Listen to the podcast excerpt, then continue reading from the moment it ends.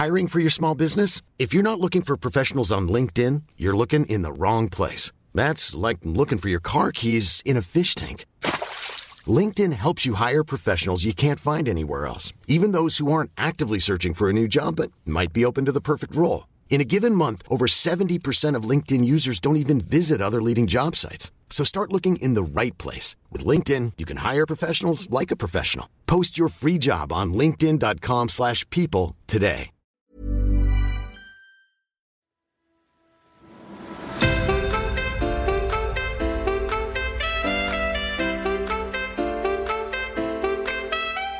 Hello, bienvenue sur le podcast Intentions. Je suis Isadora et moi Marisa. Nous sommes jumelles et entrepreneurs dans le domaine de l'alimentation saine depuis 2015. Sur nos différentes plateformes, que ce soit Instagram, YouTube ou ici en podcast, on partage nos recettes, nos conseils et nos astuces santé et bien-être.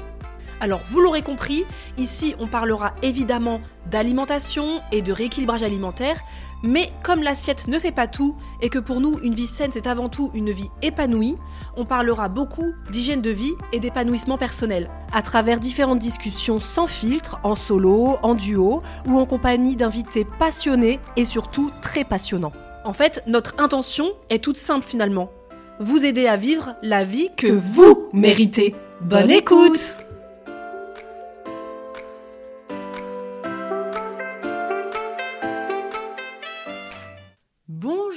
Et bienvenue dans un nouvel épisode. Coucou Isadora, comment vas-tu en ce jeudi, je ne sais pas combien, 13, 14, 15 avril 13. 13 avril. Bah écoute, ça va, c'est bientôt les vacances. Oui, parce que quand on devient parent, j'ai l'impression que quand on quitte les vacances, c'est déjà les vacances. Les vacances, oui. Tout notre rythme, c'est sur les vacances de nos enfants. C'est incroyable. Ouais. Donc, mais moi, j'ai hâte que ce soit les vacances parce que je pars voir ma grande sœur, notre grande sœur, à Pau et à Biarritz. Donc, on part toutes les deux avec ma fille, donc j'ai trop hâte. Je suis contente. Et toi ? Moi, je suis trop contente parce que ce matin, avant que l'on filmasse, il faisait beau. Là, évidemment, j'ai la vue sur ton jardin et... Not so much. Mais ce matin, j'ai pu faire une grande balade. Mmh. Et ça, je suis hyper contente parce que c'est mon intention de 2023. Mon intention d'avril 2023. C'est de faire attention, enfin pas attention, de chouchouter mon microbiote, et, mais je vous en parlerai, ne vous inquiétez pas. Et ça passe aussi par marcher davantage, en tout cas bouger davantage, être en mouvement davantage. Et donc ce matin, je suis allée marcher et je suis très fière de moi, puisque avec ce quotidien de maman solo aujourd'hui, de travailler à domicile, etc., le mouvement, en fait, finalement, on se rend compte que... On le fait peu. Ce qui est étonnant, les gens pourraient penser que plus tu travailles seul, plus tu vas bouger, mais en fait, on se rend compte que non. Parce qu'on priorise toujours le travail. C'est bien ça. Du tout. Et voilà. Moi aussi, je suis allée marcher ce matin, ça m'a fait du bien. Et ben, c'est trop chouette. Cool. Donc aujourd'hui, on se retrouve pour un épisode de podcast qui s'intitulera comment ? Je ne sais plus, je l'ai noté là. Si on devait recommencer notre rééquilibrage alimentaire aujourd'hui, que ferions-nous ? Oui, on a trouvé que c'était intéressant de se remettre en question, de voir l'évolution de notre vision de l'alimentation au fur et à mesure de ces nombreuses années, puisque nous, pour rappel, on avait commencé notre rééquilibrage alimentaire il y a tellement longtemps que je ne sais plus. Bah, je pense que c'était en 2014. Hein. En 2014. Voilà, Isadora et moi, on avait pris du poids, mais ça, on en a déjà parlé tellement de fois, mais on avait pris du poids suite au fait de cette mise en couple, etc. On avait pris 10 kilos environ. Donc, c'est à ce moment-là qu'on a décidé d'entamer un rééquilibrage alimentaire. Nous, on n'a pas été suivis par un professionnel de santé, parce qu'en fait, comme on avait pris, entre guillemets, que 10 kilos, et qu'on savait un peu d'où ça venait, on a trouvé que c'était facile finalement, de commencer par nous-mêmes. Et si on avait eu le besoin, je pense qu'on aurait eu... comme on a une grande sœur qui est diététicienne nutritionniste, c'est vrai que ça aide dans les questions qu'on peut lui poser. Et puis, on a déjà quand même pas mal d'informations grâce à Karine au quotidien sur l'alimentation. Donc, on n'a pas senti le besoin, à cette époque-là en tout cas, de se faire aider. Mais ça aurait pu. Et surtout aussi parce que nous n'avions pas un problème de base, par exemple, d'obésité ou de relations compliquées avec la nourriture.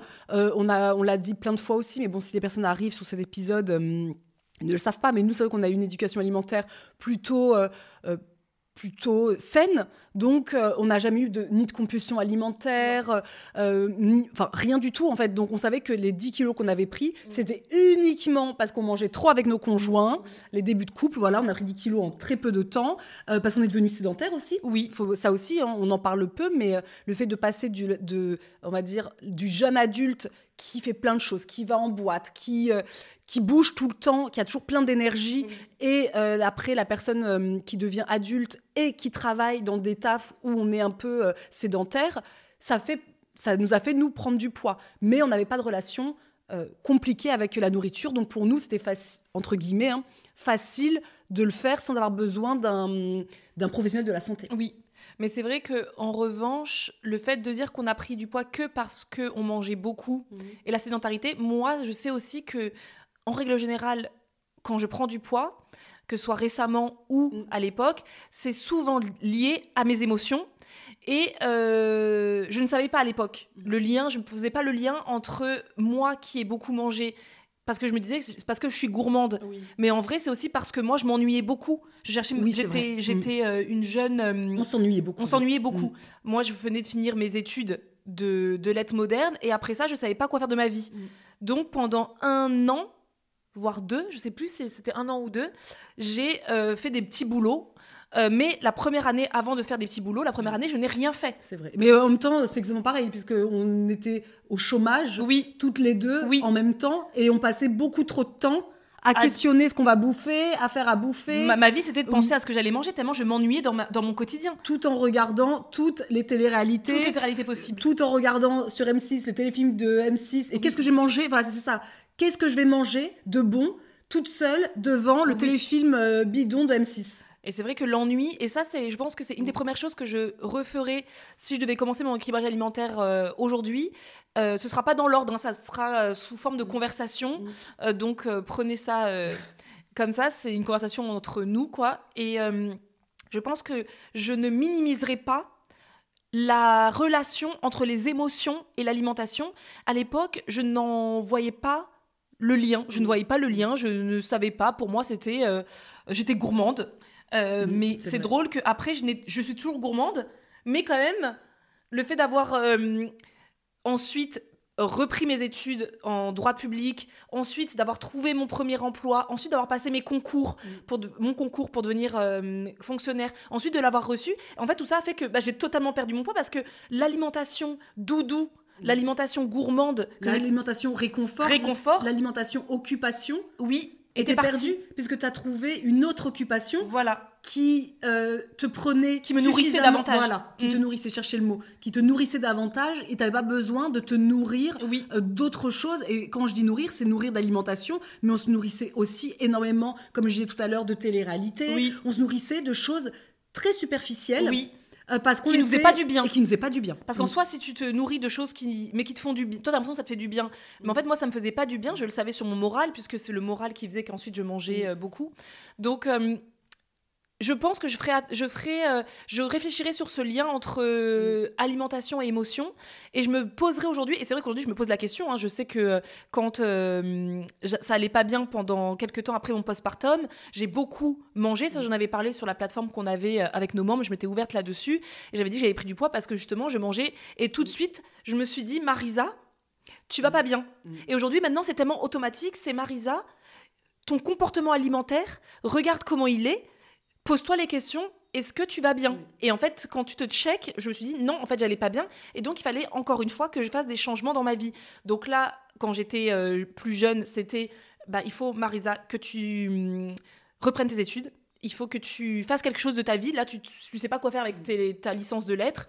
Eh bien, inscris-toi en droit public, vois où ça va t'amener, en administration publique. C'était pas le rêve de ma vie d'être fonctionnaire, mais je me suis mise à fond pendant une année entière en droit public. J'ai adoré.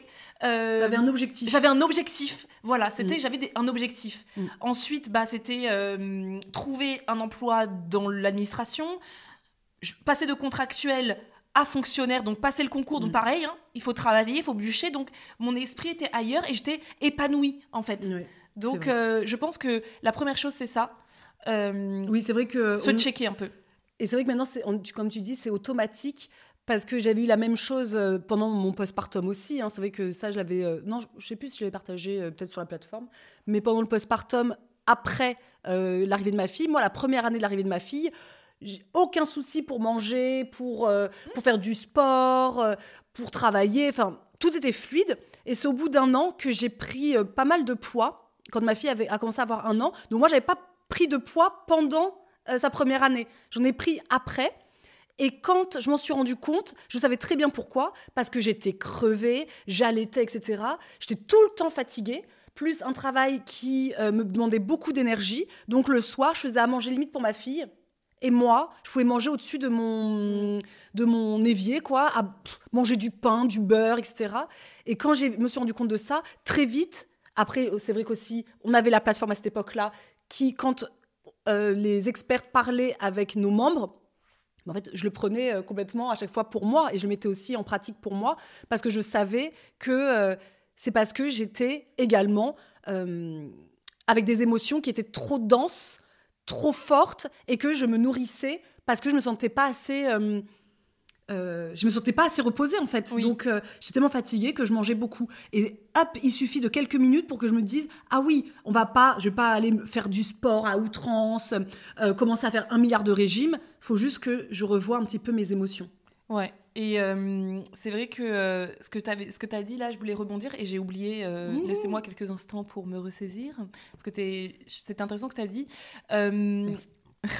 C'était, oui, déjà je voulais faire le point de le fait que cet épisode on l'a fait, on n'est pas professionnels de santé, nous Isadora et moi on n'est pas des experts de santé, on n'est ni diététicienne, ni nutritionniste, ni quoi que ce soit, on est juste des personnes qui un jour on a décidé de rééquilibrer notre alimentation parce que nous on a déjà un passé, comme Isadora disait, d'une maman qui nous a extrêmement bien nourris au quotidien avec des repas à maison, etc. Donc c'était pas difficile pour nous, c'est pas un long chemin, mais donc voilà, c'est juste une conversation pour vous donner des pistes, mais après, on ne vous recommandera jamais assez de si vous êtes vraiment en souffrance et que vous avez du mal à le faire toute seule ou tout seul, c'est d'aller consulter un professionnel de santé. Ils sont là pour ça. Hein. Voilà. Ce qu'on a appris ou mis en place plutôt pendant cette période de rééquilibrage alimentaire, c'est aujourd'hui quelque chose de totalement acquis.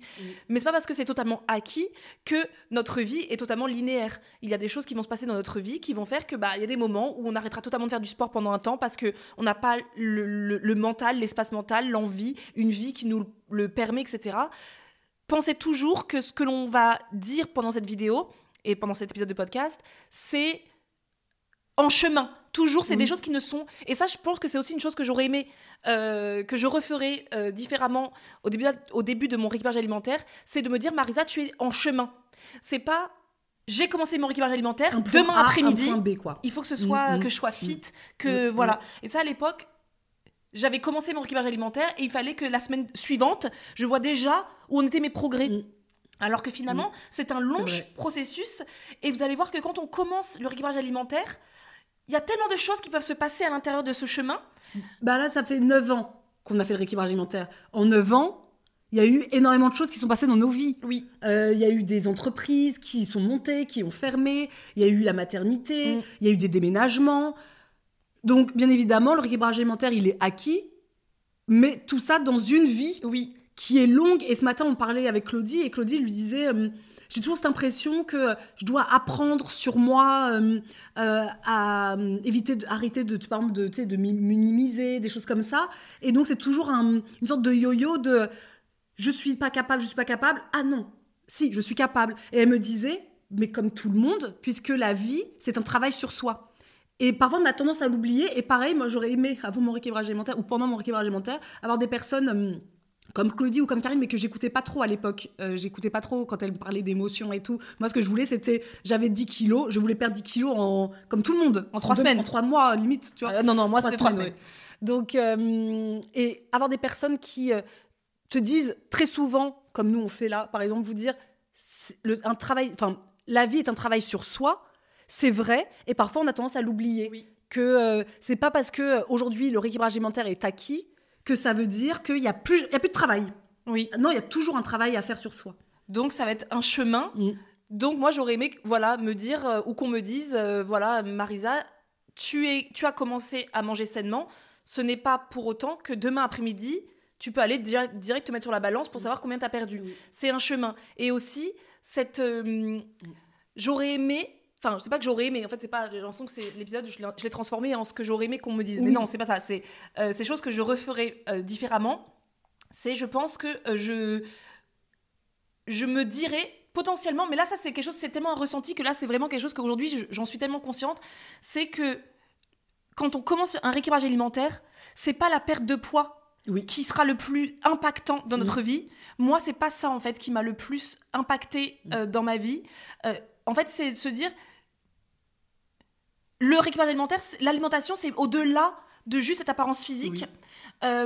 C'est, moi, ça a été un changement radical dans mon problème de digestion. C'est vrai qu'à l'époque, Isadora et moi, on avait des... Bon, Isadora avait la maladie de Crohn. Moi, j'avais des problèmes de digestion. Mais moi, j'estimais que j'étais quelqu'un qui avait des problèmes de digestion. Et j'avais vu une étude d'ailleurs... Enfin, j'ai pas lu une étude. J'ai vu sur Instagram quelqu'un qui parlait d'une étude qui disait que nous, les femmes, on a très souvent tendance à souffrir de maux. Ça peut être des maux pendant nos règles, ça peut être de digestion, ça peut être des migraines, ça peut être plein de maux. Et que nous, on souffre en silence. En général, les mycoses, etc. Que nous, en général, on a tendance à vivre avec. Donc au début, ça nous fait souffrir. Et au fur et à mesure, on vit avec et c'est un état de fait. Nous avons toujours mal, mais on vit avec. Et moi, c'est vrai que j'avais ce truc-là de me dire, de toute façon, je suis quelqu'un qui a un problème de digestion et c'est tout. Je n'avais pas fait le lien entre mes problèmes de digestion et mon alimentation totalement déséquilibrée où, à l'époque, pour rappel, je vivais en couple et on se faisait des vrais repas. Genre, je pouvais nous faire des lasagnes, par exemple. Toujours le même exemple, par exemple. Non, toujours le même exemple. Je pouvais faire des lasagnes, un plat de lasagne familiale. Il n'y en avait pas pour le lendemain. En fait. Et l'Indien aussi, beaucoup. Je mangeais beaucoup d'Indiens, je prenais beaucoup à emporter. On mangeait beaucoup de poulet aussi. Et comme j'étais avec un mec qui aimait beaucoup la viande, etc., on achetait genre 4 cuisses de poulet. Je les faisais rôtir au four, tu sais, avec des pommes de terre, des oignons, comme ça. Et on mangeait les 4 cuisses dans la soirée. Voilà. Tout est dit. Tout est dit. Donc c'est pour vous donner un petit peu... voilà. Et donc...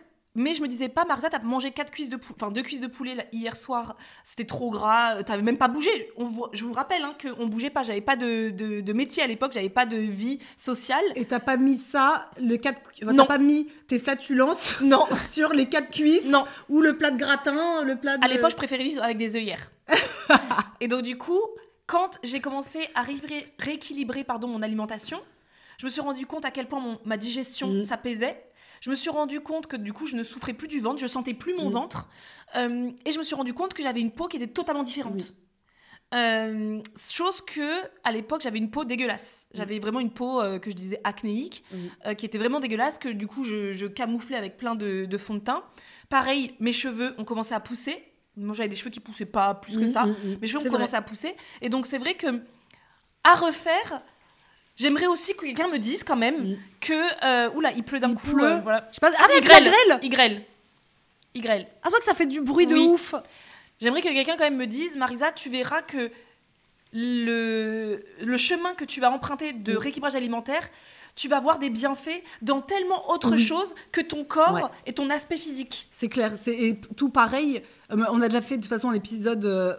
il date, de comment le rééquilibrage alimentaire a changé notre vie, mais c'est vrai que c'est toujours d'actualité parce que on voulait absolument le corps de la fitness girl parfaite et finalement on est arrivé à un point où le corps n'était tellement plus le sujet puisque le corps nous a permis finalement... Non, ce n'est plus le sujet, le corps.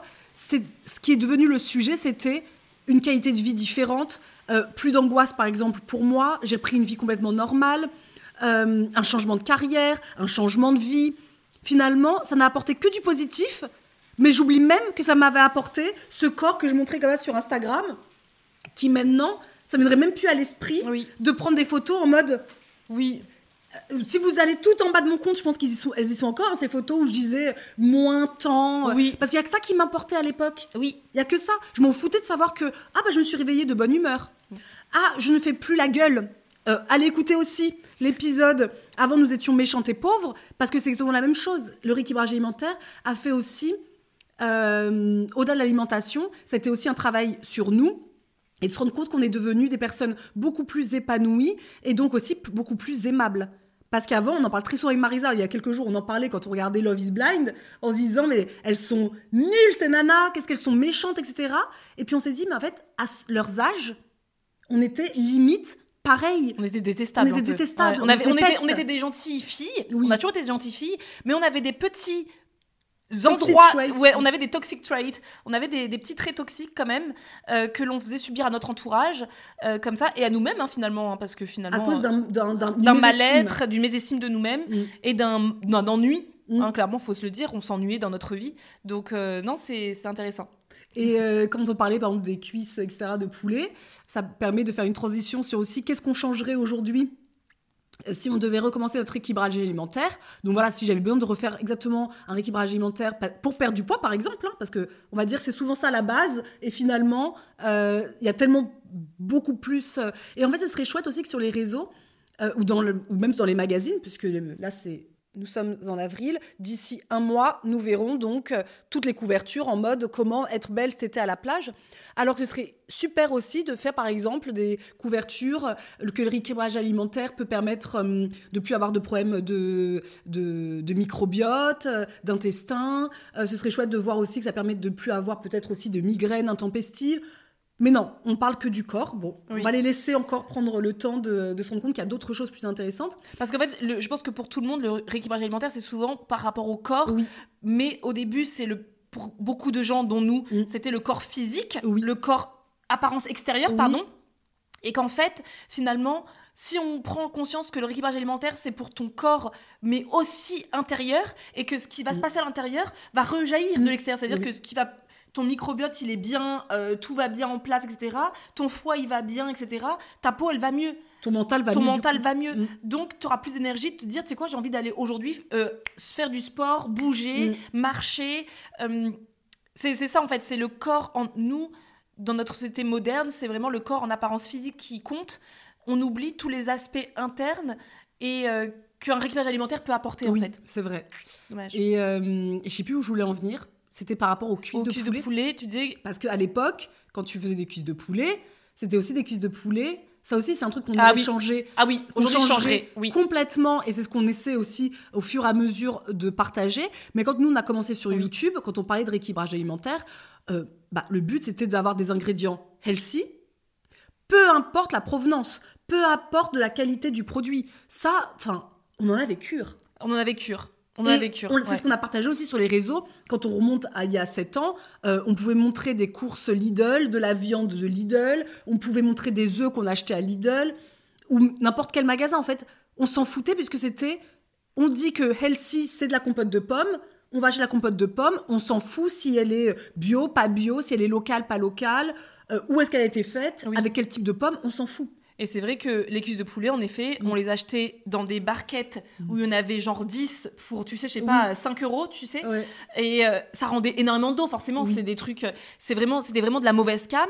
Et ça, moi, je m'en fichais. Et c'est vrai qu'aujourd'hui, à recommencer, je respecterai davantage les produits de qualité. J'irai davantage chercher des produits de qualité. Donc, fatalement, j'en mangerai moins. Mais c'est vrai qu'à l'époque, mon conjoint et moi, on voulait manger de la viande tous les jours. Midi et soir, j'avais pas encore conscience qu'on pouvait faire des repas sans viande. Et du coup, aujourd'hui, je pense que je réduirai drastiquement ma consommation de viande, comme on fait nous aujourd'hui, pour privilégier de la viande de meilleure qualité. Pareil pour les fruits et légumes. Nous, on allait sur le marché chez le primeur et je pouvais prendre 1 kilo de courgettes. C'était en plein hiver. Et à combien ? Tu te souviens ? C'était 2 €, 1 € parfois. 1 € les 4 courgettes, 1 € les 10 courgettes. Parce que mais elles venaient d'où ces courgettes ? Mais à l'époque, j'avais pas cette conscience-là. On n'est pas là pour juger. Je me juge pas moi-même. C'est juste que regarde, c'est un regard. Voilà, je me retourne et je me rends compte que ah ouais, à l'époque je faisais ça, ça me viendrait plus à l'esprit aujourd'hui. Et si aujourd'hui je reprenais par exemple beaucoup de poids et qu'il fallait que je refasse un rééquilibrage alimentaire, il serait pour moi hors de question d'aller acheter des barquettes de poulet. Mais c'est pas en jugement, c'est juste que c'est notre évolution. C'est l'évolution de notre état d'esprit. Donc c'est vrai qu'aujourd'hui, nous, on mange de saison. Ça, vous l'avez quand même capté. On mange de saison. Donc c'est vrai que là, on commence à se dire avril, c'est chiant les légumes de saison. Mais il y a d'autres alternatives. Déjà, il y a des légumes surgelés, il y a des bocaux, il y a des conserves. Voilà, vous pouvez On peut imaginer plein de choses, mais c'est vrai qu'à l'époque on n'avait pas du tout cette notion-là. Moi je mangeais des courgettes toute l'année, j'en avais rien à cirer, c'était healthy, c'était bien, ça venait d'où, j'en avais rien à cirer, elles étaient à 1 euro, les 10, allez je les prends. Qu'aujourd'hui pareil ça ne me viendrait plus à l'esprit parce que tout de suite mon cerveau questionnera pour quelles raisons ces courgettes, d'où viennent-elles pour coûter 1 euro les 10 quoi. Et comme je cherche aujourd'hui le produit de qualité, puisqu'aujourd'hui je sais que manger sainement c'est pas juste manger des légumes pour le bien de manger des légumes et donc de manger en hiver des courgettes ou des tomates, c'est aussi de faire profiter à mon corps de tous les bienfaits de ces légumes. Donc si je prends des légumes de saison que mon producteur de légumes, lui, accueille peut-être ce matin même ou la veille avant de venir sur le marché, je sais que là j'ai des légumes dans leur pleine... avec leur pleine maturité, leur plus de vitamines, les nutriments, etc. Et ça, moi, je sais aujourd'hui que maintenant, ça m'importe. Donc, ça m'importe aujourd'hui de faire le plein de vitamines et de suivre les saisons, puisque je sais que les légumes qui poussent aujourd'hui, moi j'habite en France métropolitaine, donc les légumes qui poussent aujourd'hui en France métropolitaine à telle période de l'année, c'est parce que la nature est bien faite, la nature estime que c'est ce dont mon corps, moi, a besoin. Donc, c'est vrai qu'aujourd'hui, à recommencer, c'est sûr et certain que j'irai chercher du produit de qualité. Ça ne veut pas dire que c'est plus cher. Je ne pense pas que ce soit vrai. C'est surtout que on mange moins, par exemple, de viande, ce qui est le budget. Je crois que la part du budget qui est la plus énorme dans un budget alimentaire, c'est la viande, hein, clairement. Du coup, j'en mangerai moins, mais mieux. C'est ça, c'est sûr. C'est vrai que quand on regarde... je faisais pas de vidéos YouTube à l'époque, mais j'étais sur Instagram, plutôt sur Snapchat. Mais moi, c'était les jambons d'Inde, là, sous vide. Ça, je m'en foutais, en fait. Moi, on me disait que pour perdre du poids, il fallait manger 2 blancs d'Inde. Et j'allais acheter 2 blancs d'Inde. Des choses que je n'ai plus aujourd'hui. Donc, mais parce qu'il y avait quoi dans ces blancs d'Inde ? C'est quoi la compo, tu vois ? Et c'est ça aujourd'hui, aussi. Maintenant, c'est la compo, je me dirais, mais c'est de la... j'ai l'impression, en plus, de ne plus faire... Voilà. C'est ça, tu n'as plus l'impression de te faire du bien, du coup. Ah, non, aujourd'hui, et même, c'est horrible, mais quand je vais chez des gens, c'est rare, parce que les personnes autour de nous sont quand même très axées, pas santé, mais bio, local, etc. Mais moi, il y a un an peut-être, j'étais allée manger quelqu'un qui m'avait donné des blancs d'Inde. Je le mange, hein, parce que je suis bien élevée, mais sur le coup, c'est hyper dur pour moi de l'avaler parce que je sais ce qu'il y a. Et à l'époque, je m'en foutais. Je lisais pas d'articles, je lisais pas d'études. Moi, tout ce que je regardais, c'était les fitness girls. Aujourd'hui, si je devais recommencer un rééquilibrage alimentaire, je me renseignerais aussi sur d'où viennent les produits, pourquoi, etc. Et d'ailleurs, je vous invite vraiment à lire le livre qui s'appelle, je ne sais plus, qui est sorti en 2015, qui s'appelle... c'est sur les industriels là. Oui, je sais. Mais là, j'ai pas mon téléphone à côté de moi. Je l'ai partagé 1 milliard de fois. Pourquoi je m'en souviens pas ? Je vais vous dire ça tout de suite. Vous avalez. Vous êtes fous d'avaler ça. Vous êtes fous d'avaler ça, oui. Vous êtes fous d'avaler ça de Christophe Brusset que j'ai lu. Alors il est sorti en 2015, hein, donc en plein limite pendant mon rééquilibrage alimentaire. Si vous lisez ce livre, vous n'avez plus envie.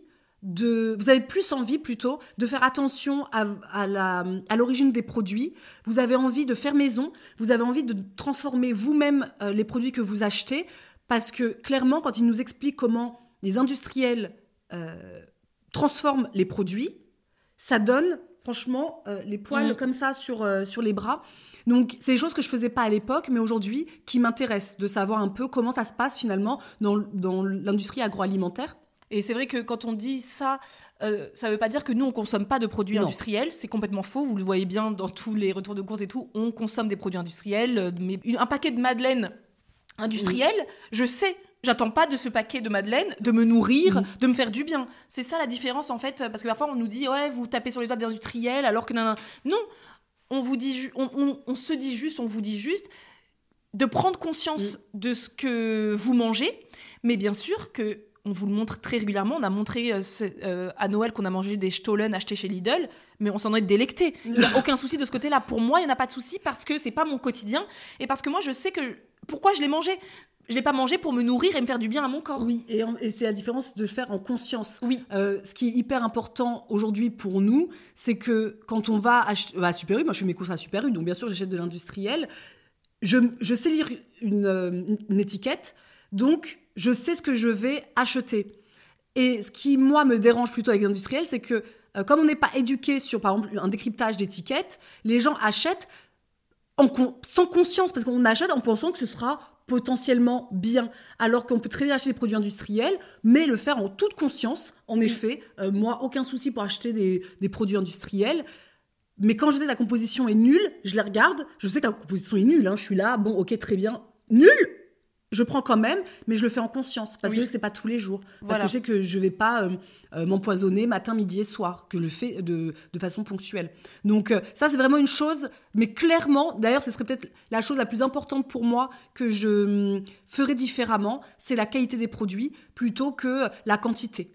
Avant, on achetait, parce que comme le but, c'était de perdre du poids, on achetait tout ce que les fitness girls nous disaient d'acheter. Oui. Le blanc de dinde, les yaourts allégés. En fait, oui, aujourd'hui, je n'achèterai plus jamais ces produits-là, ni quoi que ce soit. Et voilà, donc ce serait aussi pour rebondir sur un autre qui... les choses que je ne referais pas, si je devais commencer mon récupérage alimentaire, ce serait les swaps. Ah, c'est vrai qu'on ne l'a pas écrit. On ne l'a pas écrit, mais bien sûr. C'est vrai qu'avec Isadora... Notre vision de l'alimentation healthy, c'était de tout changer, de tout modifier. Donc, si on avait une recette, je voulais préparer un muffin parce que j'avais une copine qui venait. Non, je n'avais pas préparé un muffin avec du beurre, pas du tout. Donc, comment je swap le beurre ? Je vais prendre du beurre, pas de beurre. Donc, je vais prendre de la compote de pommes. Voilà. Surtout, ne pas manger les jaunes d'œufs. Donc, poubelle, les jaunes d'œufs. En fait, on faisait que swapper. Donc, par exemple... je sais pas qu'est-ce qu'on swapait. Bah, par exemple, on a tout swappé. La crème donc entière était changée par de la crème par exemple d'avoine. Voilà, mais c'est ça, moi je le fais encore au quotidien, ça c'est aucun souci. C'est pas ça, c'est juste que du coup dans mon cerveau c'était moi maintenant quand qu'est-ce qui est bon et qu'est-ce qui est pas bon. Voilà, moi maintenant quand je vais prendre de la crème d'avoine ou de soja ou de riz plutôt, moi c'est plutôt crème de riz. Si je prends de la crème de riz plutôt que de la crème fraîche, c'est parce qu'aujourd'hui j'ai envie de manger végétal. J'ai pas envie d'aujourd'hui de mettre... Ou parce que peut-être que ce midi, j'ai mangé du fromage sur mon gratin et que j'ai pas envie de me faire des champignons à la crème ce soir à nouveau. Encore du laitage. Je préfère... Voilà. Donc, le végétal est toujours présent dans mon alimentation, mais je le sais pourquoi. Alors qu'avant, je mettais du lait de soja ou du truc de soja ou de toutes ces boissons végétales, tous ces... tous ces comment on appelle ça, toutes les alternatives végétales, juste parce que j'estimais que végétal, ok, pas gras, pas sucré, bon pour ma santé, et j'estimais que crème fraîche a au secours matière grasse, pas du tout healthy. Et donc, on mettait allègrement plein de fromage blanc partout, 0%. Et aussi, par exemple, ce qu'on faisait aussi, c'est par exemple la tablette de chocolat noir pour un gâteau. Non, on va éviter la tablette de chocolat, on va plutôt prendre du cacao non sucré, maigre. Voilà. Et quand alors ça c'est vraiment notre mère à chaque fois quand on avait mangé nos gâteaux. Alors c'est bon, en soi c'est bon parce qu'on on en a présenté plein et c'est très bon. Mais il est où le côté gourmand ? Oui, voilà. Et c'est vrai que maintenant et ça c'est chouette parce que je pense que ça commence à se démocratiser aussi le fait de revenir à on peut mettre du beurre dans son gâteau, on peut mettre de la crème fraîche, etc., du fromage, etc. Et parfois, je vois sur des comptes des personnes qui disent, et c'est vrai, notamment les diététiciens nutritionnistes sur les réseaux, qui disent attention, parce que plus tu swaps, et c'est tellement vrai, plus tu vas changer les ingrédients, plus tu vas être frustré, parce que ton gâteau, toi, tu voulais un cookie. Moi, quand je veux un cookie, je veux un cookie. Nous, à l'époque, on faisait un cookie avec du flocon d'avoine. Voilà. Donc, si tu as un cookie avec du flocon d'avoine, c'est pas le cookie... Ton cerveau, c'est pas ce qu'il attendait. Non. Ton cerveau, il a pensé que tu faisais des cookies. Il mange le cookie, il se rend compte qu'il mange de la banane écrasée avec des flocons d'avoine. Donc là, il se dit, ok, j'en mange 1, 2, 3. Mon palais n'est pas satisfait. Mon cerveau n'est pas satisfait. Et donc, qu'est-ce qu'on fait ? On attend le fameux cheat meal du samedi et du dimanche. Parce qu'on attend avec impatience, on se restreint toute la semaine et avec impatience, vivement ce week-end que je puisse m'enfiler le paquet industriel de Pépito ou de granola, pas de granola genre muesli, le granola, vous savez, les gâteaux, biscuits là, au chocolat, très très bon, que j'ai beaucoup aimé quand j'étais jeune. En fait, c'est ça. Je préfère, moi, me faire des cookies. Et comme j'ai pas aussi, peut-être que c'est aussi le fait d'être mère aussi, comme moi, j'ai pas envie que ma fille... puisse penser que maman elle fait que des cookies à la banane, j'en fais pour elle, à son goûter, sans aucun souci. Mais... Tu sais aussi pourquoi tu le fais. Je sais aussi pourquoi je le fais, mais j'aime bien lui faire des cookies au beurre avec la farine blanche, avec du chocolat, parce que c'est important pour moi qu'elle sache qu'il y a plein de possibilités et pas uniquement avec maman on mange diète. Elle va grandir. Enfin, et elle va après avoir une vision d'alimentation aussi qui est restreinte. Aussi, donc elle va se dire, moi je ne mange pas ça parce que c'est pas bon pour moi. Oui. Et c'est vrai qu'aujourd'hui, je ne ferai plus cette distinction entre aliments bons et aliments mauvais. J'essaierai en tout cas soit de me faire aider pour comprendre l'équilibre alimentaire. Qu'est-ce que c'est que les bases de l'équilibre alimentaire ? Justement, tout à l'heure, je vous disais, si le midi, j'ai mangé du fromage, est-ce que ce soir, je me refais des champignons à la crème ? Alors oui, sur le papier, manger des champignons à la crème, c'est santé, ou des épinards à la crème, c'est santé. Mais le midi, j'ai déjà mangé du fromage. Pour peu que, au petit déjeuner, j'ai pris un yaourt ou au goûter, j'ai pris un yaourt. Là, on est sur un taux de laitage qui est déjà élevé. Plus, tiens, je vais prendre un cookie beurré, etc., sucré. Ça fait beaucoup. Donc, moi, j'essaierai déjà de comprendre ce que c'est qu'un équilibre alimentaire. Ça, c'est sûr et certain. C'est vrai que nous, grâce à la plateforme, on a eu cette chance de... Vous pouvez vous inscrire... Ah ben non, pardon. Non, mais on a eu cette chance-là. Donc moi, je conseillerais toute personne, si elle se sent perdue justement dans cet équilibre alimentaire, plutôt que d'écouter plein de gens sur les réseaux, d'aller trouver l'information auprès de professionnels de santé. Je conseillerais, moi, personnellement, diététiciennes, nutritionnistes qui sont calées en micronutrition notamment. Moi aujourd'hui, si je devais recommencer mon équilibrage alimentaire, j'irais plutôt vers une micronutritionniste ou diététicienne comme notre grande sœur spécialisée en micronutrition pour pas juste avoir voici ce que vous devez manger le matin, le midi, le soir, partir avec mes menus. Il y a encore beaucoup trop ça. On voit sur les réseaux ou même sur les plateformes, les personnes qui nous disaient qui nous envoyaient sur le groupe Facebook les menus. Et franchement, ça, pour moi, c'est plus possible. Non. De dire, le midi, tu vas manger du brocoli vapeur, etc. Non, pour moi, ça, c'est pas possible. Donc oui, micronutrition, si vous pouvez, naturaux, si vous pouvez, parce que c'est hyper important, l'équilibre alimentaire, et de pas faire... Voilà, si notre expérience peut vous aider, les swaps comme ça, on leurre son cerveau de façon ridicule. Pareil, un swap qui se fait beaucoup, et encore aujourd'hui, nous, on l'a jamais vraiment fait, mais c'est très populaire, c'est tout ce qui est... on change le sucre, donc le sucre blanc, le sucre de coco ou le sucre complet, par de l'érythrol, tous ces trucs, comment on appelle ça déjà ? Des succédanés ? Des ersatz de sucre. On dit que c'est... Des édulcorants ? Des édulcorants, voilà, cherchez le mot. Ça aussi, c'est un truc que je ne conseillerais pas et que je ne ferais plus. J'en ai déjà acheté peut-être une ou deux fois dans ma vie. Avant, moi, dans ma tisane, mon infusion, déjà, je ne prenais pas de tisane d'infusion, je prenais du thé. Et je mettais beaucoup de sucre dedans. Le yaourt aussi, le yaourt sucré, du sucre obligatoire dans le yaourt. La compote avec sucre ajouté. Oui. Les premières fois, le thé sans sucre. Le chocolat noir. Moi, je mangeais que du chocolat au lait. C'était compliqué. Mais au fur et à mesure... Notre palais s'est développé et maintenant, ça me fait même bizarre quand je mange des pâtisseries sucrées chez les gens ou dans une pâtisserie, etc. Ouais. On se dit souvent, waouh, ça c'est trop sucré. Quoi. La dernière fois, chez nos parents, et je prends une compote et là, je dis, ouh, niveau de sucre. Et ma mère, elle fait, oui, c'est ton père qui est parti faire les courses et il n'a pas regardé, il a pris des compotes avec sucre dedans. Et tout de suite, moi, c'est, waouh, j'ai tellement pas l'habitude de manger tant sucré que mon palais, il a senti direct que c'était beaucoup trop sucré pour moi. Donc c'est vrai qu'on pourrait penser qu'on serait frustré, etc.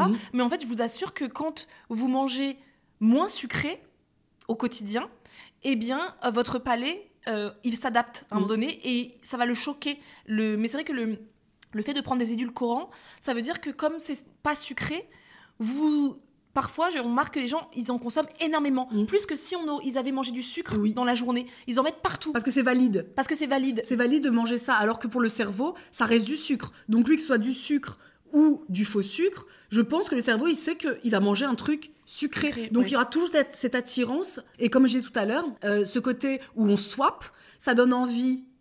Ça frustre. Clairement, ça frustre. Sur le coup. Même s'il y a des choses qui... Non, en fait, pas il faut tout, vraiment... Non, pas tout, parce qu'il y a des choses vraiment, pour moi, qui aujourd'hui font totalement partie de mon quotidien.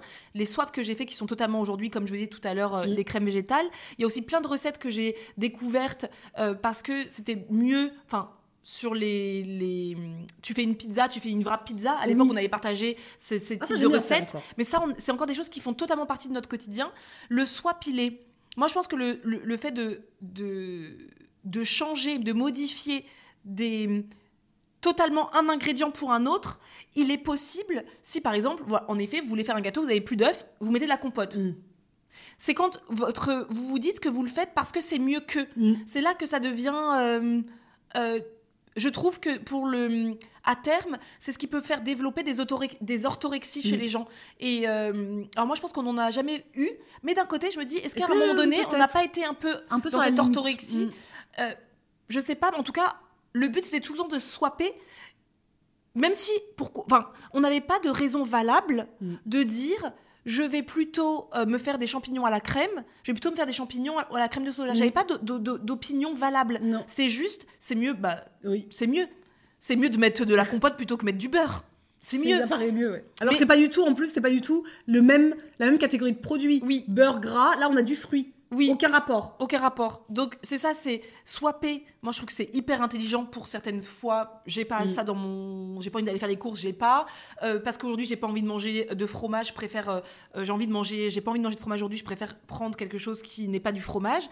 Mais le faire juste totalement au quotidien, parce que c'est un ingrédient est mal, un ingrédient est bon, ça, là, je le referai plus du tout. Et juste parce que t'as envie de manger ça, oui, tu vas tout swapper. Mais du coup, tu te retrouves avec un résultat final qui n'est pas... Et moi, je l'ai beaucoup eu... alors ça, c'était bien avant YouTube. Quand j'ai commencé mon rééquilibrage alimentaire, je swappais tout, bien évidemment. Et je pense maintenant avec le recul... Je ne me souviens plus, mais je pense avec le recul que j'étais frustrée, puisque moi, j'attendais tous les vendredis soirs le moment ultime du cheat meal. Ça, c'est un truc également que je ne referai plus... si j'avais faisais un rééquilibrage alimentaire, c'est de toute la semaine me frustrer. Donc oui, je fais des cookies à la banane écrasée avec des flocons d'avoine et des pépites de chocolat. Ça ressemble pas à un cookie. En plus, déjà visuellement, comme ça ressemble pas à un cookie, déjà t'es frustré déjà rien que visuellement. Tu le manges, c'est bon, hein.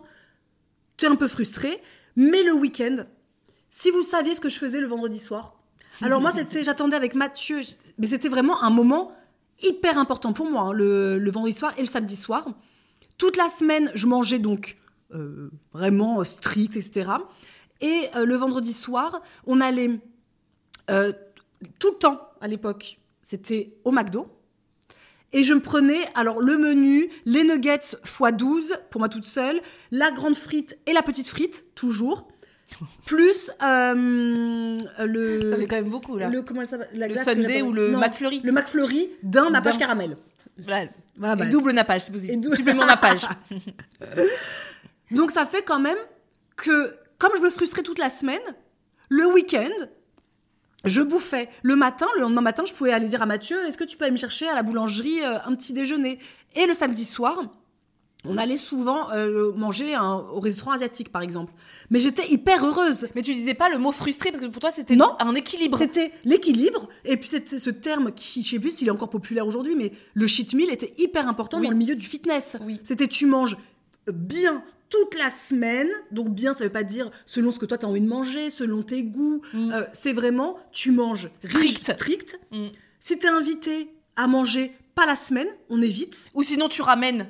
Ton truc, il y avait beaucoup de youtubeurs qui faisaient ça. Ils montraient ce qu'ils amenaient chez les gens quand ils allaient manger. Mais vous imaginez le délire? Parce que pour la vie sociale, quand on est strict comme ça, on peut perdre aussi des gens, hein, sur le passage. Parce qu'il y a des amis qui, à un moment donné, vont dire « Elle nous saoule un petit peu, celle-là, à ramener ses cornichons, à ramener ses carottes, alors que moi, j'avais préparé une tartiflette. » Est-ce que l'alimentation, c'est pas aussi le vivre ensemble, la sociabilité, le fait de passer un bon moment ensemble, d'honorer le plat de quelqu'un?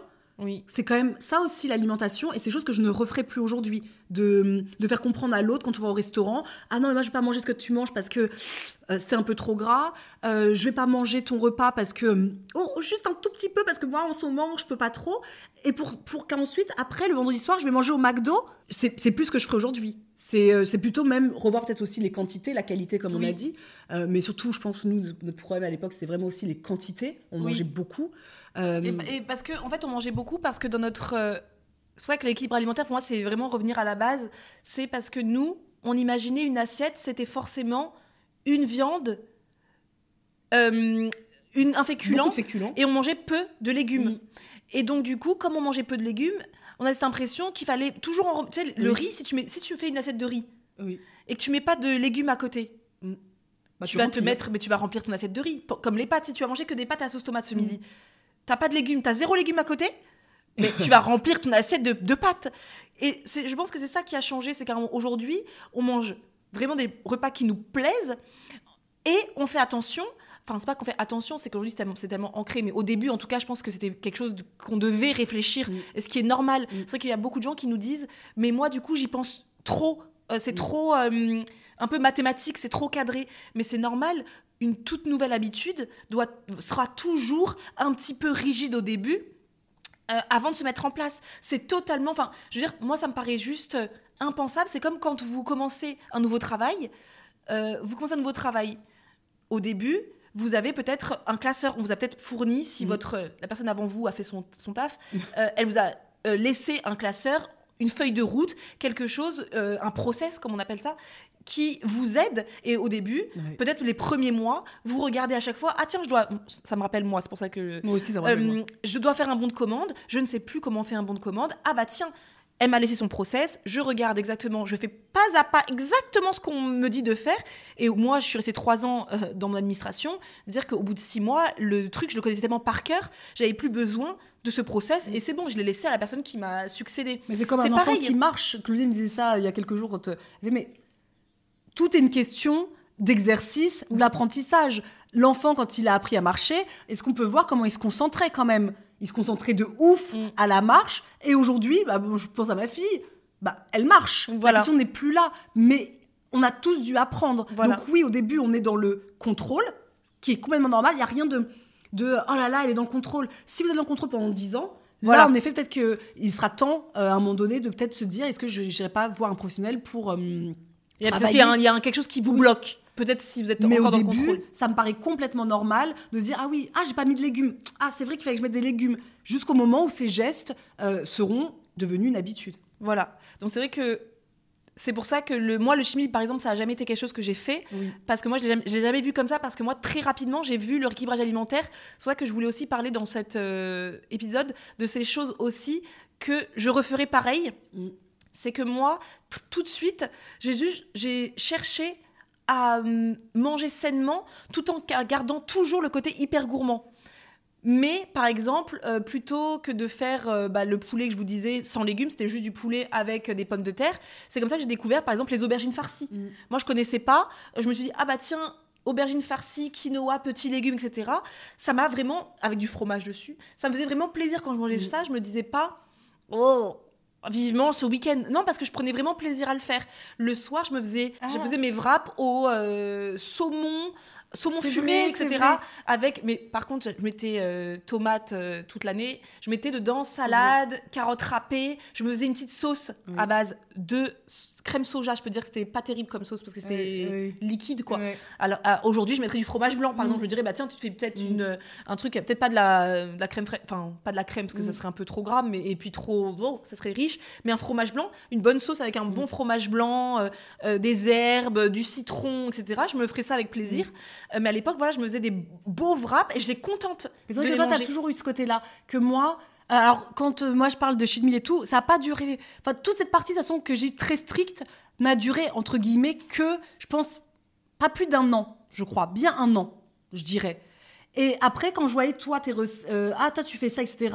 On s'envoyait des photos parce qu'on n'habitait pas du tout à côté. Donc, souvent on s'appelait parfois en disant qui fera ce soir mieux, toi avec ton conjoint, moi avec Mathieu, etc. Oui. On disait qu'est-ce qu'on fera de bon ce soir. Et toi qui m'as initiée, encore une fois, on revient à ce que Claudie dit toujours, au jeu. Au fur et à mesure, ça m'a éloignée de cette rigidité que j'avais de il faut que je mange la salade et des galettes de maïs parce que je veux absolument avoir comme objectif, il était simple et précis, je voulais voir sur ma balance 58 kilos.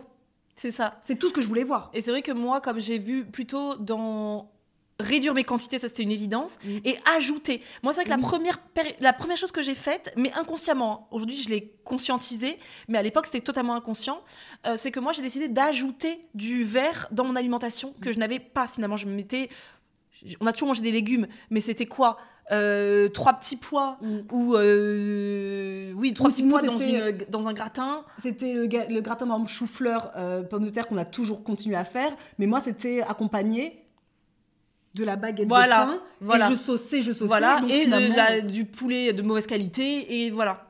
Donc moi j'ai décidé, la première chose que j'ai faite, de toute manière vous le savez, la première chose que j'ai faite moi, c'est d'intégrer quelque chose et pas de retirer. Et ça, je pense que c'est un bon conseil que je vois beaucoup de gens donner au quotidien, mais je trouve que c'est vraiment impératif dans un premier temps de peut-être pas aller tout de suite à je vide mon frigo de tout ce qu'il a, je change totalement mon alimentation, parce qu'on sait ce que c'est. Parfois on change radicalement et après déjà on sait plus pourquoi on a changé radicalement, on sait plus, est-ce que j'ai écouté une nana, ah oui mais peut-être, est-ce que ça correspond à mes valeurs, à qui je suis, à mon bref.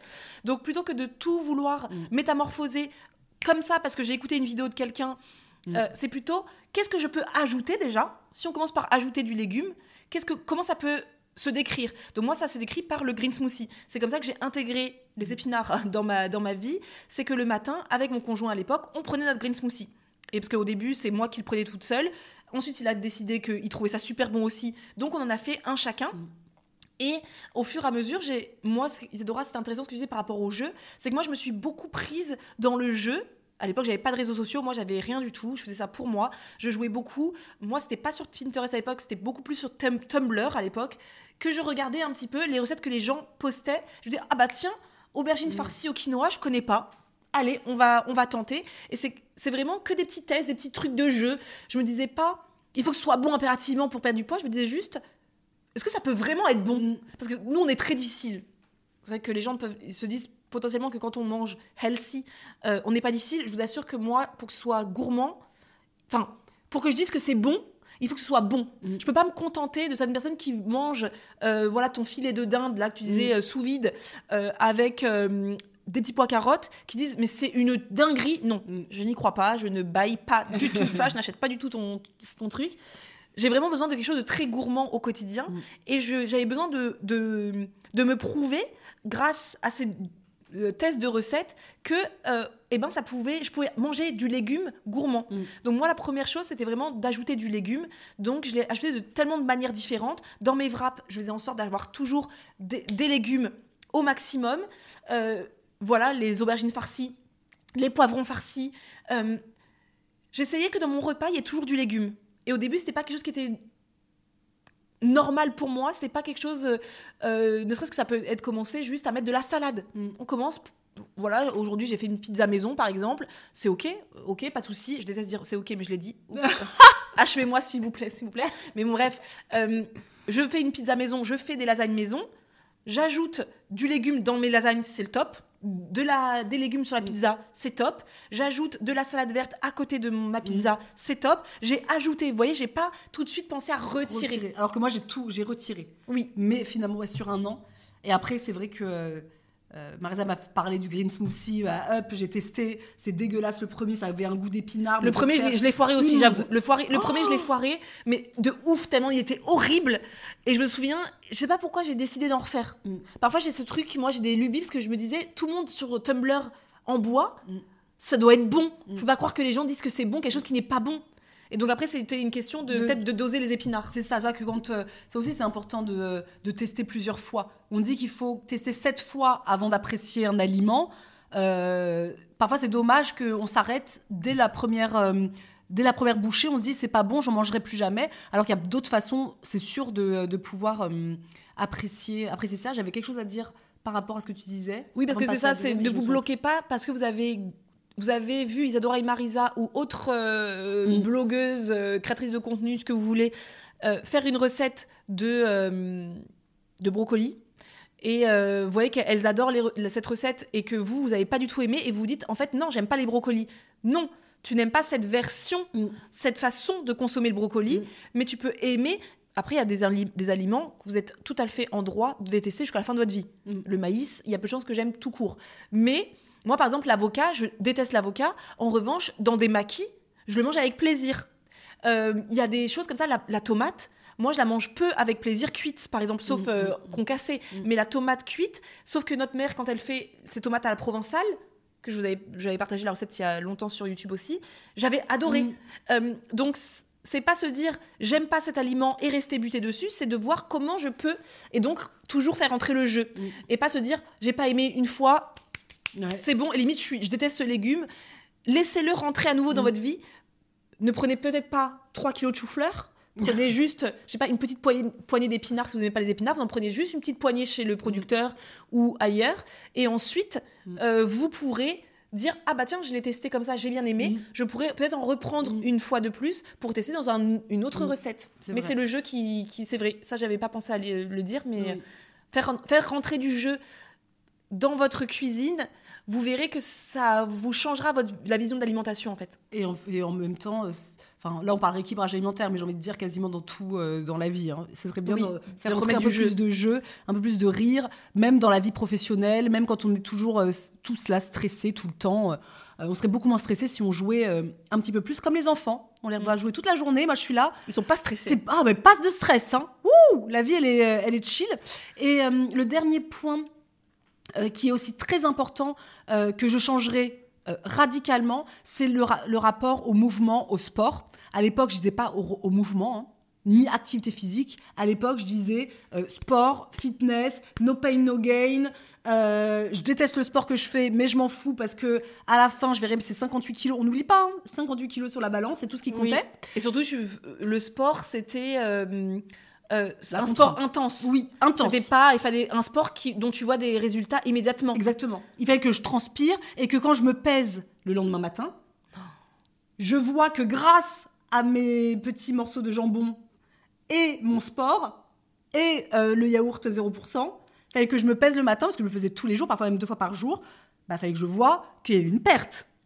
Mais moi, juste pour te faire une parenthèse, une digression dans ton propos, tiens-le bien dans ta tête, c'est la chose aussi que je garderai, moi, de mon chemin de rééquilibrage alimentaire, cette chose que je ferai tout pareil, c'est que moi, je n'ai jamais acheté de balance. Je n'en avais jamais eu. J'ai jamais eu de balance chez moi. À partir du moment où j'ai quitté la maison de nos parents, je n'ai jamais acheté de balance. La première fois que j'ai réu une balance chez moi, c'est quand je me suis mise avec Samuel. Mais je garderai ça, parce que moi du coup je n'ai jamais eu ce truc de vouloir me peser tous les jours. Je n'ai jamais acheté de balance. Je savais que j'avais envie de perdre du poids, c'est clair et net que j'avais fait ça dans un but au début purement esthétique, mais ça était plus les vêtements dans lesquels je me suis rendu compte que j'avais un changement. Mais la balance, c'est encore un truc, je dirais, que je n'achèterai jamais. C'est vrai, hein, parce que c'est horrible, parce qu'une fois que tu rentres une balance dans ta vie, tu en deviens très vite dépendant et très vite addict. Alors que... et ça change une émotion. C'est incroyable d'ailleurs. Tu te pèses le matin. Toi, tu t'es senti... Par exemple, le matin, tu te réveilles en de super bonne humeur. Tu sais que ta journée, elle va être géniale. Ou si toi, tu t'es estimé que toute la semaine dernière... Parce que souvent, les gens, ils se pèsent peut-être en début ou en fin de semaine. Tu dis toute la semaine, t'es fière de toi. Oui. T'as marché, t'as bien mangé, tu t'es fait des bons plats. Oui. T'es heureuse, t'es satisfaite de toi. Et que tu montes sur cette... fucking balance, qu'elle te dit que t'as pris 100 grammes et bah ta fierté, et ben bah finalement tu deviens de mauvaise humeur, t'as une petite tristesse en toi. Et pour moi c'est un peu la même chose, parfois je fais des comparatifs quand j'y pense le matin, c'est un peu la même chose que pour moi les réseaux sociaux. Tu sais, quand tu te lèves le matin, t'es de bonne humeur, t'as passé une bonne journée, nanana, et le matin au réveil tu vas aller sur les réseaux sociaux et t'as un message qui est pas... Et ça a donné le ton de tout le reste de ta journée. Bah, la balance, pour moi, c'est la même chose, comme les informations, enfin plein de petites choses comme ça. Enfin, essayons que le matin, au moins, on se réveille, qu'on reste sur l'énergie qu'on avait dès le départ. Et la balance, moi, je trouve que c'est rare. Et ce qui est hyper traître, c'est que si on voit une perte, on est hyper heureux. Et en fait, notre bonheur ne tient qu'à un chiffre qui, en plus, peut dire mais tellement de choses. Ça peut ne rien avoir avec le fait que t'es marché ou t'es allé courir ou quoi. Ça peut juste être le fait que... bah voilà, tu pèses un peu moins pour X ou Y raison. Donc moi, si j'ai un conseil à vous donner, ne rentrez pas dans le truc de la balance. Et si vous en avez une, soit vous la jetez, soit vous la mettez dans un endroit où vous, au début, vous allez y penser beaucoup, mais après, vous l'oubliez. Mais franchement, rentrez pas dans ce jeu. Et si vous y êtes rentré, essayez... pas évidemment de tout balancer, on sait très bien ce que c'est une addiction ou une habitude qui est fort ancrée, c'est d'éloigner déjà les pesées, dans un premier temps déjà de les éloigner. En tout cas moi c'est vrai que j'ai jamais intégré ça dans mon quotidien et je m'en félicite parce que je pense que nos personnalités sont telles que je serais rentrée dedans, je me serais pesée limite tous les jours et pour rien en fait finalement. pour que ça conditionne ton humeur de la journée. Oui. Donc là, c'est pas ouf. Et donc pour l'activité physique, à l'époque, moi, voilà, je faisais des sports que je... Alors, pas tous, parce qu'il y en a que j'ai gardés, hein, vous l'avez plein de fois vu, mais en tout cas, au tout début, déjà, je suis allée courir. Première chose que j'ai fait, c'est courir. Je détestais courir, je pleurais. Enfin, on se rend compte quand même que quand Mathieu me disait « Allez, tu viens, on va courir », parce qu'il faisait un peu mon coach, je pleurais avant de partir en disant « J'ai pas envie, mais je déteste ça, mais pourquoi tu as fait ça ?» Pourquoi je me suis infligé ça? Ah, c'est drôle ça, parce que moi j'ai commencé par la course, comme toi, oui, avec mon ex-conjoint. On a commencé par la course, mais moi j'étais tellement... Pareil, moi j'ai commencé au printemps. Je commence pas la course en plein hiver. J'avais commencé au printemps et donc moi j'étais hyper contente parce que je l'avais saucé à venir avec moi. Sinon seule, j'y serais pas allée. Toi, il courait avec toi, pas moi. Oui, moi il courait avec moi. Bah, lui il était content. Il disait ah bah super, parce que lui aussi il devait se remettre en forme, parce que si je mangeais autant, vous doutez bien que lui aussi il mangeait et que voilà, on devait se remettre en forme tous les deux. Et du coup on s'est motivés tous les deux à aller courir. J'étais hyper contente d'aller courir, de prendre l'air, etc. Mais qu'est-ce que je détestais ça, quoi. Au bout d'un moment, je me disais, mais j'ai juste envie de marcher, moi. J'ai pas envie de courir. Alors que moi, c'est le contraire. Je voulais pas du tout y aller. Je pensais vraiment que je détesterais ça. Et finalement, c'est devenu, au fur et à mesure, un plaisir pour moi qui est toujours d'actualité. J'aime. Alors, je fais plus comme avant, c'est-à-dire lundi, mardi, mercredi, jeudi, vendredi, samedi, dimanche, aller courir. Aujourd'hui, c'est plus. Il fait beau. Voilà, moi, c'est le. Ah, c'est l'occasion parfaite pour aller courir. Mais à l'époque, pour moi, le sport, c'était pas un moment de comment ça. De déconnexion, de moments pour toi, de moments de plaisir, de moments bien-être. Pas du tout. C'était, moi je courais tous les jours, avec juste parfois une journée off. Il y avait un terme qu'on employait à cette époque-là, le day off, tu vois. Mais je le faisais pas parce que j'avais envie de le faire. C'était, il fallait que je cale à un moment donné ma séance parce que ça allait me permettre d'atteindre l'objectif le plus rapidement possible. Donc, je faisais tous les sports possibles. En plus, à l'époque, il y en avait des programmes sportifs. Wow, ça a duré pendant quand même de nombreuses années. Tous ces programmes sportifs, les youtubeuses qui faisaient plein de vidéos qui, en plus, moi, ne me correspondent pas. C'est ça. Ça veut dire que moi, faire, par exemple, de la salle de muscu, etc., j'ai jamais aimé ça. J'ai jamais aimé faire des squats. J'ai jamais aimé avoir les poids. Pourtant, je le faisais parce que je pensais que c'était ça qu'il fallait faire, en fait. Et c'est un truc que je ne referais plus du tout. Si je devais reperdre du poids un jour, il est hors de question que je m'inflige des sports qui ne m'intéressent pas. Oui, moi, qui ne te correspondent pas. Parce que tous les sports sont valables, tous les sports ont le droit d'exister, encore heureux. C'est parce qu'Isadora et Marisa n'aiment pas faire des squats ou de faire des tabata, des jumping jacks, de je sais pas quoi, que ça veut dire que c'est nul. Ça veut juste dire que nous, ça nous concerne, ça ne nous fait pas plaisir. Et c'est vrai que moi, c'est comme ça que j'ai laissé tomber la course, parce que vraiment, je détestais ça, et que j'ai découvert la danse. Et c'est comme ça que je me suis inscrite en salle, que j'ai commencé à faire la Zumba, le LIA. Oui. J'adorais aussi le body combat, parce que c'était musical. Moi, j'étais une meuf, une clubeuse. Donc moi, j'avais besoin de musique dans ma vie. J'adore la musique. Moi, j'ai du mal à me passer de musique. Donc du coup, le fait d'avoir de la musique, une ambiance, etc., ça m'a vraiment fait me rendre compte que j'avais hâte le vendredi soir d'avoir mon cours de Zumba suivi de mon cours de LIA. Et c'est comme ça que j'ai découvert l'Afro Vibe. C'était génialissime. C'est une danse qui fait vraiment cardio, mais sur les rythmes afro, quoi. C'était tellement génial. Si vous êtes à Paris, allez les suivre sur Instagram, parce qu'à chaque fois, moi, je suis là. La chance, les moments... Afro Vibe, c'est Marseille-Paris. Ouais. Si vous êtes à Paris ou à Marseille, franchement, faut tester. C'est les événements en plein air, parfois, je les vois, je suis là, mais quelle chance vous avez de pouvoir faire ça. Ouais. Donc moi, j'ai découvert l'Afro Vibe, donc je me suis rendu compte à quel point j'avais un sourire comme ça quand je faisais de la danse. Après, j'ai découvert la kizomba, la bachata, la salsa, etc. Et je me suis dit, mais en fait, Marisa, c'est ça que t'aimes faire. C'est marcher déjà, juste marcher dans la nature. Ça, j'aime, ok. Et la danse. Et donc ça, c'est le sport qui me convient. C'est l'activité sportive, l'activité physique qui me convient. Et les autres choses, ça peut me convenir pendant un temps, mais je m'en lasse très vite. Alors que la danse, je sais que je m'en lasserai jamais du tout. Donc... à refaire aussi, j'essaierai de papillonner un petit peu de sport en sport pour trouver, tiens, quel est ce qui me convient le plus, et sans culpabiliser de se dire que notre sport n'est pas valide. Parce que ça, c'est un truc aussi qu'on voit souvent, que les gens nous disent « Oui, moi, j'aime bien faire tel sport, mais est-ce que c'est vraiment un sport ?» Pour moi, l'activité physique, c'est du moment où tu bouges. Comme disait Karine sur la plateforme, si vous êtes des passionnés de jardinage, vous faites ça très souvent le week-end, c'est une activité physique.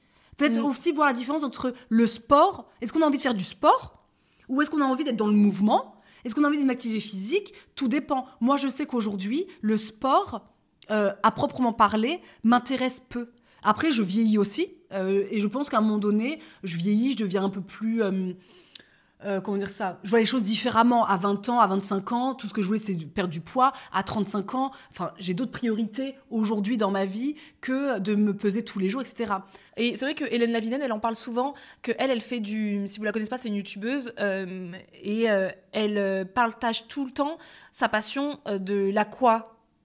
Bike, l'aquagym, voilà. L'aquagym, tout ce qui est aqua dynamique, etc. Aquacombat. Et elle dit, je sais que pour beaucoup de gens, c'est un sport de vieux, mais moi, c'est le sport qui me convient, donc j'en suis fière, je suis contente d'aller le faire et ça me fait du bien. Oui. Et c'est vrai que parfois, il faut juste se dire...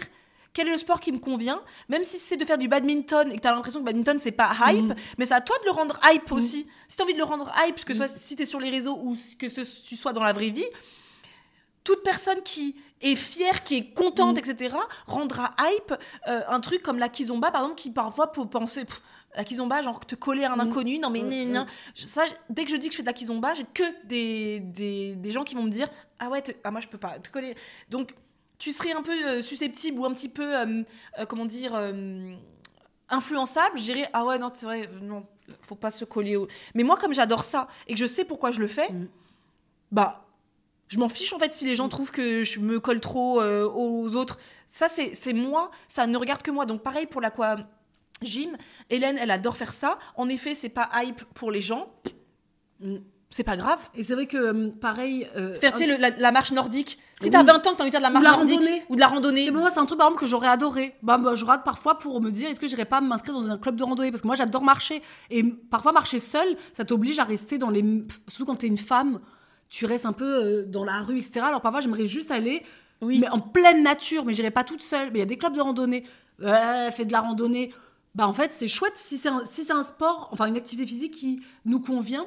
Et pareil, ça me fait penser quand tu parlais, une chose que je ne referai plus, c'est cette volonté de faire plus.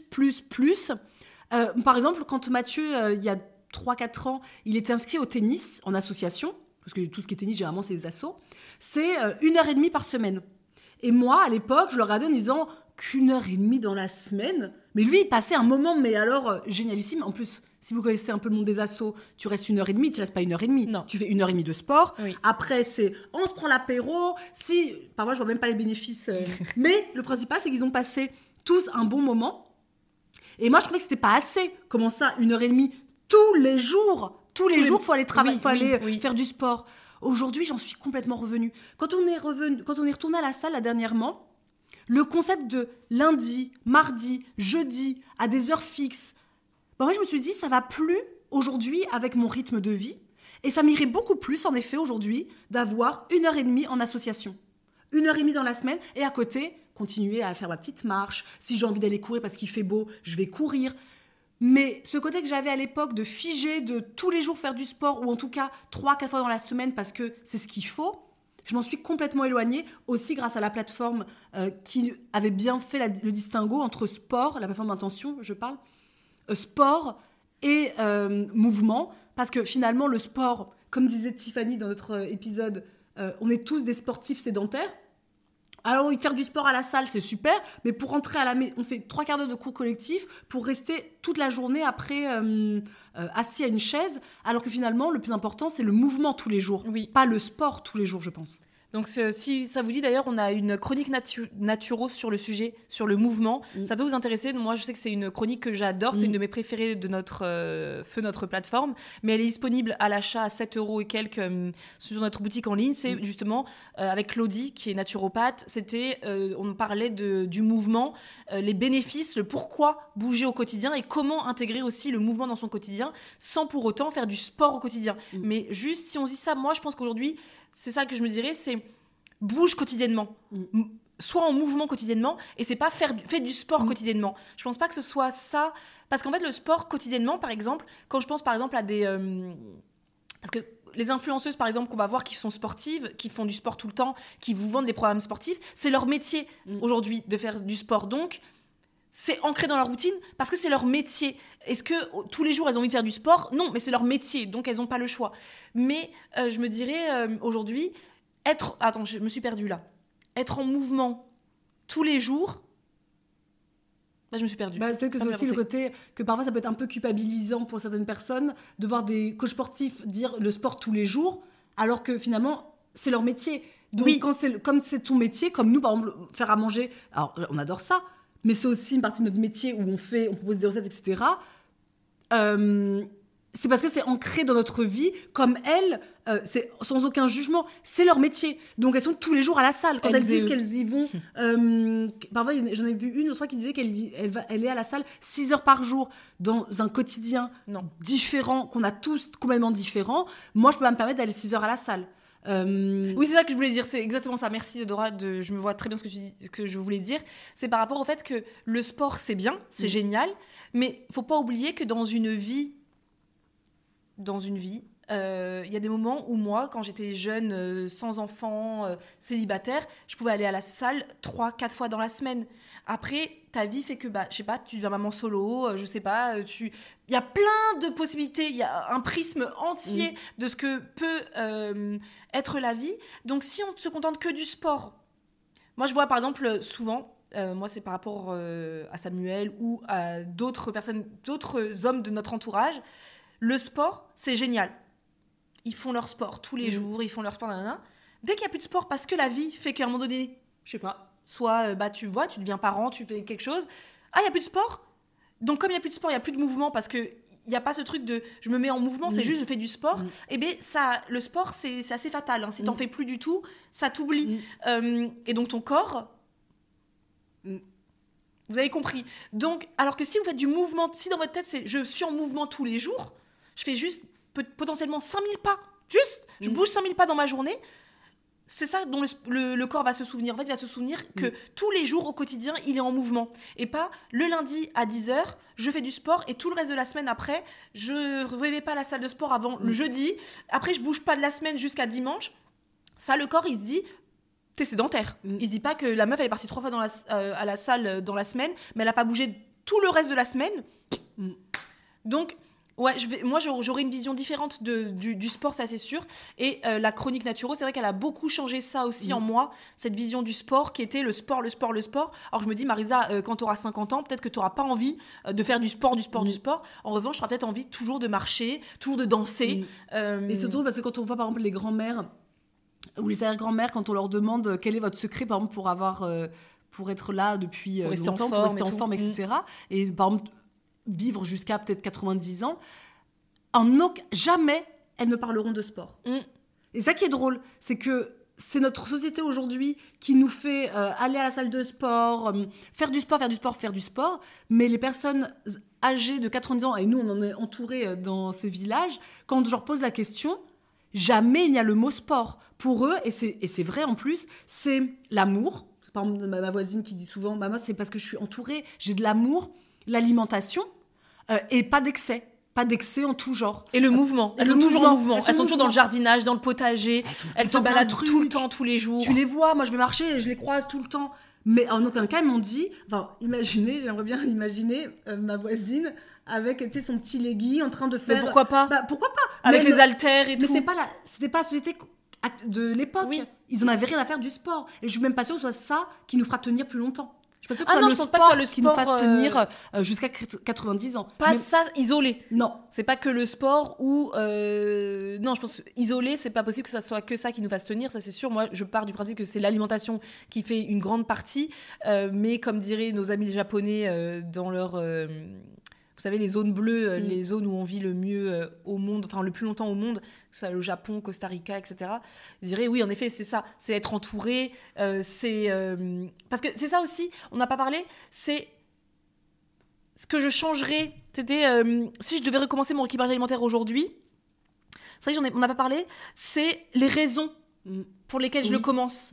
Et c'est vrai qu'à l'époque... j'avais commencé que pour quelque chose d'esthétique, mais aussi on l'a dit. Oui. Mais c'est vrai qu'aujourd'hui, moi, tu questionnerais peut-être le pourquoi, parce que même si je prends du poids et que j'ai envie de refaire un équilibrage alimentaire, j'essaierais quand même de me demander pourquoi je le refais. C'est quoi ma motivation profonde ? Oui. Parce qu'aujourd'hui, ma motivation profonde pour continuer à manger sainement, pour continuer à être en mouvement, etc., au quotidien, c'est parce que moi, je désire vivre le plus longtemps possible. Après, tout peut m'arriver, hein. C'est juste que moi, je me dis dans ma tête, Marisa, ma priorité, c'est de me sentir bien, en santé, d'être en santé. C'est pas juste physiquement, extérieurement. Mmh. Je voudrais, moi, potentiellement, qu'avec ce que je mange au quotidien, le fait que je sois en mouvement, que mon cœur y tienne le plus longtemps possible et que je vieillisse en bonne santé. Parce que moi, ce que je dis toujours à mes parents, c'est si c'est pour vivre jusqu'à 90 balais, devoir faire des prises de trucs, je sais pas, les gens qui sont... perfusés, tout ça. Perfusés, etc. Je préférerais pas. C'est vrai que nous, on a une grand-mère qui a 96 ans, qui parle toujours comme vous et moi, qui a aucun problème de santé. Elle a une hygiène de vie excellente. Et moi, c'est ça que... Je dis pas que je vais mourir à 96 ans. C'est possible que je meure avant. Il y a plein de possibilités. Ça se trouve, je peux avoir un cancer du pancréas. Et, alors, je pensais que je mangeais bien et que j'ai peut-être un truc au poumon, au foie, au rein, qu'est-ce que j'en sais. Mais en tout cas, je mets tout... je fais en sorte que, au quotidien, je mange sainement pour me faire du bien dans mon corps et pour potentiellement voir mes petits-enfants, si j'en ai, grandir... Aujourd'hui, ma motivation, c'est plus ça. C'est de vieillir en bonne santé. Oui, et c'est vrai que moi, je me le dis souvent, quand j'aurai 95 ans, si des jeunes viennent me voir, je n'aurai aucune envie de lui dire de faire du sport, par exemple. Enfin, aucune envie de lui dire que la seule motivation qu'il doit avoir dans sa vie, c'est son corps. Et je suis sûre qu'à 96 ans... Son corps extérieur, parce que son corps intérieur, c'est notre maison. Il faut en prendre soin toute notre vie. Parce que le corps que j'avais il y a 10 ans, par exemple, je trouvais très chouette, je prenais des photos, super. Mais finalement, on va tous vieillir. Donc finalement, j'aimerais que mon estime de moi-même soit plus profonde que juste mon corps. Donc là, c'est un truc que je ne referai plus non plus, de penser que c'est uniquement ce but-là qui est intéressant dans ma vie, alors que déjà, 10 ans plus tard, parfois, je me dis... C'était si creux. C'était si creux.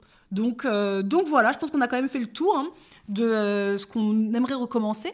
Enfin, non, pas non, ce qu'on aimerait, parce que si on devait recommencer notre équilibrage alimentaire, on sait aujourd'hui que si on avait eu ce discours, on avait entendu ce discours-là, si peut-être qu'on aurait fait différemment certaines choses, peut-être qu'on n'aurait pas fait différemment, peut-être que c'était notre chemin de toute manière, c'était comme ça.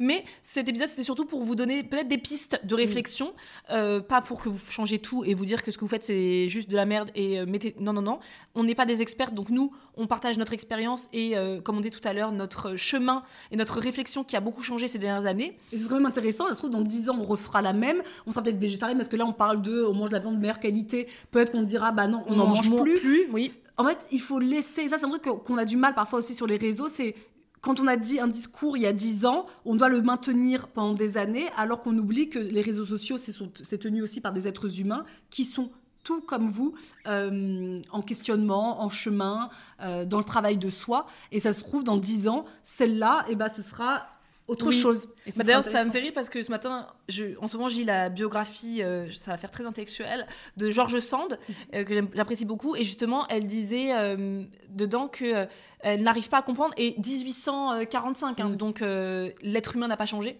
qu'elle n'arrive pas à comprendre les gens qui pensent que les êtres humains sont les mêmes que la veille. Et ça, c'est vrai qu'en 1845, elle trouvait que les gens estimaient ça. Et c'est vrai qu'aujourd'hui, en 2023, les gens pensent toujours que Marisa... Quand elle a dit quelque chose il y a un mois, c'est toujours extrêmement valable aujourd'hui. Que Marisa n'a pas eu le droit de changer d'avis, d'évoluer, de changer de réflexion, d'avoir été peut-être au contact d'une personne qui m'a fait changer ma vision des choses. Et que pour moi, c'est un leurre. Et pour George Sand aussi, c'est un leurre. Et ça me fait plaisir de me dire ah bon, bah, ça va, je suis pas seule à le penser. Que c'est un leurre que de croire que les gens ne changent pas de ce qu'ils étaient la veille. Bah si, c'est sûr et certain qu'on change.